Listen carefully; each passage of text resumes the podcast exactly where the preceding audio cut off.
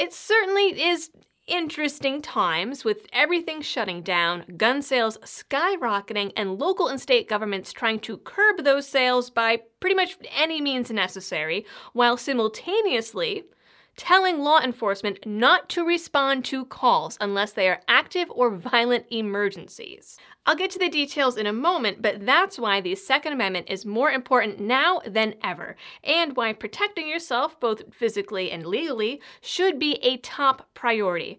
Because we all know it doesn't matter that the cops aren't responding to B&Es. If you defend your life or property, they're still going to throw the book at you, at least in most states. Thankfully, the USCCA is there to protect gun owners in self defense situations, but their legal and financial protection extends beyond even defensive gun uses to pretty much any self defense situation. According to FBI stats, a violent crime occurs every 26 seconds in America, and I can't imagine that this number will decline during a national emergency. If criminals don't care about laws, they sure as hell aren't going to care about quarantines, especially if they know the police aren't going to show up. To get started with the USCCA today, you can click the link down in the description or text DOLL, that's D O L L, to 87222.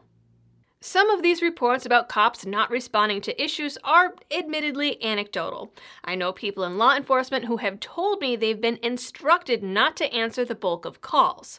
But several departments across the country have made their new policies public. Earlier this week, Cincinnati police point blank told people they would not be responding to B&E calls or assault calls, period.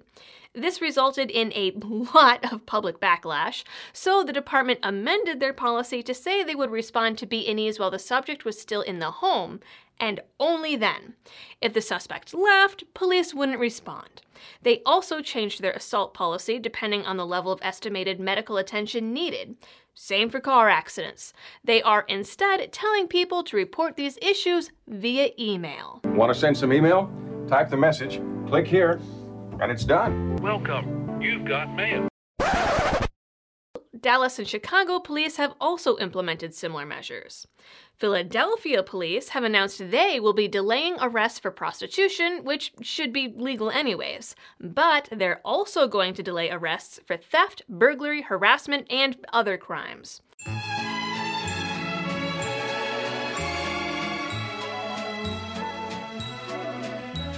But that's just the Little League stuff. The Legal Aid Society in New York, which is the state hardest hit so far, has demanded an immediate freeze on all arrests, as well as the release of everyone being held on pre-trial. Now, regardless of your position on the policies, you have to admit advertising it publicly is not going to create an overall feeling of safety and well being for most residents especially when some of these same law enforcement entities are telling gun owners not to use their guns. So, really, it's a no brainer that gun sales are skyrocketing, but of course, governments can't have that. Oh no. Here are just a few examples. As I mentioned in a live stream a little over a week ago, which feels like about a hundred years in quarantine time, a number of police departments in Massachusetts have suspended the gun permitting process for new licenses and, in some cases, renewals. For those of you in free states, Massachusetts requires a license to buy any gun, so no licenses means no gun sales. Next door in Rhode Island, the governor signed an executive order to extend the waiting period on gun sales from seven days to 30. The governor says it's because the police departments are overwhelmed and can't process all the needed background checks in the seven day period, citing an increase from the 28 applications a day to over 400 in three days. Technically speaking, if police are now only responding to major crimes, I would imagine that they would have more time to do these background checks, but uh, I guess that's none of my business. Over in LA County, the sheriff department made a pretty valiant effort to close all gun stores completely. He reasoned that Governor Newsom didn't directly name gun stores as essential and told local news he didn't agree with people panic buying, complete with a jab about how gun owners are only useful during a zombie apocalypse. He argued that gun shops should only be able to serve law enforcement during a crisis and that regular citizens were abusing this loophole. So, naturally, his answer to this problem was to tell FFLs to close up shop. To achieve this, he sent out deputies to all local FFLs to enact these orders. Luckily, the pushback was intense.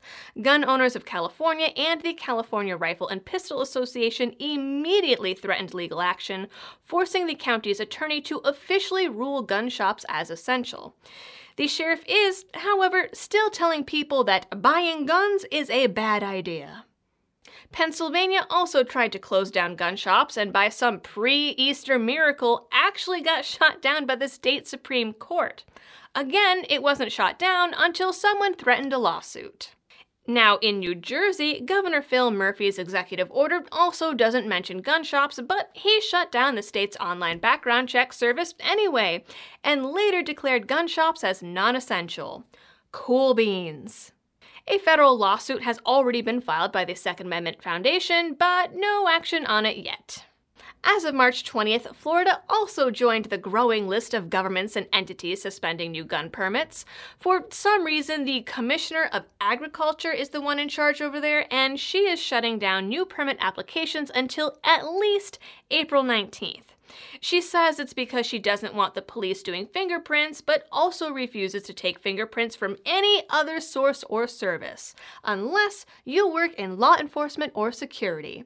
Florida Carry is challenging this one based on both the Second Amendment and a 2017 Florida Supreme Court ruling. In Bellingham, Washington, the City Council is debating an emergency measure that, among its other features, would give the mayor the power to halt all firearm and ammo purchases in the city. Local lawmakers have been trying to quell public discord by assuring the citizens that that's not the part of the measure that's up for debate. New Orleans has a similar measure now in place, as does Champaign, Illinois. The mayor there has assured the public that she's actually had this power all along, so it's nothing new. Very comforting. Oh, I feel so much better already. Even New Mexico has gone gun store crazy and has now ordered the state patrol to go around and close shops personally. Apparently, they haven't learned yet from the other states that have been doing this. On Sunday, the Trump administration officially announced that gun shops are considered an essential business. However, anti gun groups are encouraging local governments to ignore those guidelines. Either way, all of these governments and sheriffs and police departments that are violating gun rights in varying degrees all have one other thing in common. They all want you to know that they support the Second Amendment. That is today's roundup of Second Amendment news. Being that this is a controversial topic and YouTube is both flagging content and not conducting the usual reviews, please make sure you like, share, and subscribe, and check out the partners down in the description if you're able. If you like my work and want to help support the channel in other ways, you can find me on Patreon or Subscribestar, grab some merch, or give a one time donation through PayPal. Until next time, stay safe and happy shooting.